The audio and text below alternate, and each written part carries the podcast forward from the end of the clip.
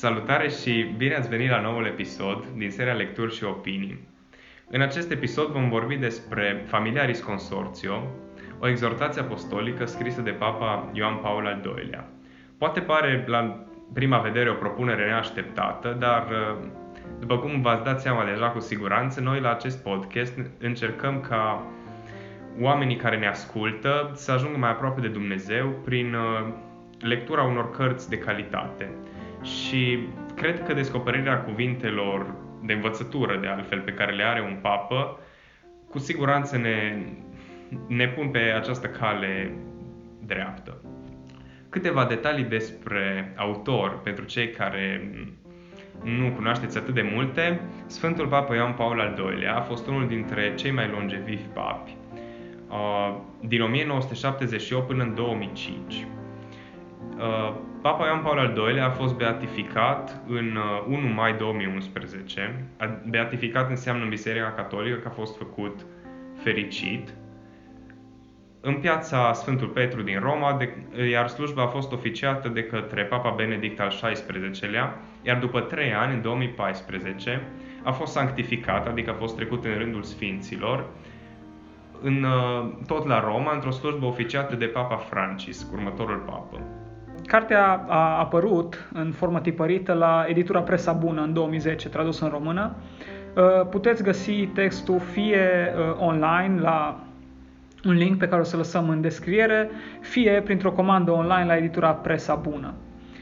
Înainte să intrăm în subiectul propriu-zis, poate ar fi bine să discutăm foarte pe scurt despre ce înseamnă o exhortație și, de fapt, ce înseamnă aceste documente uh, pe care papii le, le scriu, pentru că există mai multe și cumva ar fi bine să, să înțelegem mai mult. Uh, în primul rând, există enciclicele, poate, care poate sunt cele mai importante documente papale, pentru că uh, au cel mai, cel mai ridicat grad de, de autoritate. În general, o enciclică vorbește despre probleme ce țin de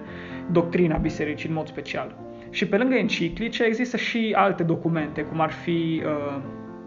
bule papale, exhortații apostolice, scrisori apostolice sau altele pe care papii le scriu la diferite momente, fie în urma unui sinod episcopal, fie uh, vorbesc despre o problemă majoră care există în lume, uh, există mai multe contexte în care pot să apară aceste documente. Uh, cum zicea Andrei, Familiaris Consorțiu este o exhortație apostolică care a apărut în anul 1981 și pe care Papa Ioan Paul al II-lea a scris-o în urma unui sinod episcopal care a avut loc în 1980 și uh, era pe tema familiei. De altfel, am, am ales să vorbim despre, despre această exhortație, tocmai pentru că vorbește despre, despre familie, pentru că vedem în jurul nostru, în general și poate în mod special luna asta, se vorbește foarte mult despre familie, relații, lucruri de genul ăsta și din punctul nostru de vedere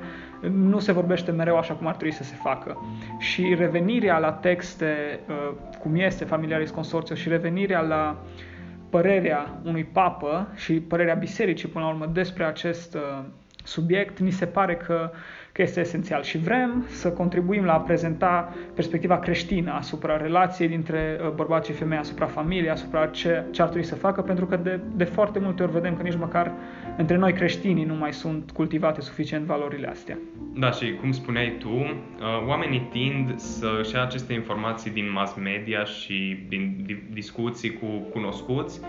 și să se spună că biserica spune lucrul ăsta și eu nu sunt de acord cu ce spune biserica, dar de fapt uh, informațiile acelea sunt filtrate destul de rău și în felul acesta ajungem să credem că biserica spune niște lucruri pe care de fapt ea nu le spune. Iar și noi ca și creștini trebuie să, să mergem la sursă și astfel să vedem care este uh, adevărata învățătura a bisericii. Uh, structura acestei exhortații, ca să trecem la lucruri mai tehnice, este formată din patru părți. Uh, în prima se vorbește despre lumini și umbre, adică ce, ce este mai, mai bun iar și ce poate fi mai mult îmbunătățit în familiile zilelor noastre, care sunt puțin diferite în această lume uh, cosmopolită, am putea spune, față de familiile din secolele trecute. Apoi se vorbește despre planul lui Dumnezeu cu referințe teologice, biblice, uh, în ceea ce privește căsătoria și familia, adică ce găsim în, în Biblie, în Evanghelii, în cărțile sfinte despre acest uh, subiect. În a treia parte despre îndatoriri, iar în ultima parte se vorbește despre pastorația familiei, cum, uh, cum vede Papa Ioan Paul al II-lea, vedea în 1981 și sinodul, pastorația familiei pe care o face biserica. Uh, sunt foarte, foarte multe lucruri care mie personal mi-au plăcut în, în, uh, în, de-a lungul textului și poate în primul rând și de asta vă propun să, să luați și să citiți și acest text și alte texte ale papilor, pentru că este foarte important, mai ales noi ca și catolici, să vedem care este învățătura bisericii. Și din nou, pe acest subiect atât de important cum este familia, uh, relațiile, relația între bărbați și femeie, sexualitatea, e incredibil de uh, important să mergem acolo, cum ziceai și tu, Andrei, la, la sursă și să vedem ce zice biserica. Mai ales în contextul în care vedem că uh, familia este atât de, de atacată și atât de des este pervertit sensul ăsta, până la urmă sacru, așa cum spune și papa în, de-a lungul textului, cât de mult este pervertită această, și această instituție, cum e familia, dar în general relația și relația între bărbați și femeie și uh, iubirea în general. Uh, un citat care uh, cumva se referă tocmai la lucrul ăsta și care, prin care Papa ne invită să, să, redeveni, să revenim asupra, asupra învățăturii bisericii uh, este, în mod deosebit, biserica se adresează tinerilor care sunt gata de a începe drumul spre căsătorie și viața de familie cu scopul de a le deschide noi orizonturi, ajutându-i să descopere frumusețea și măreția chemării la dragoste și la slujirea vieții. De, de, asta, de asta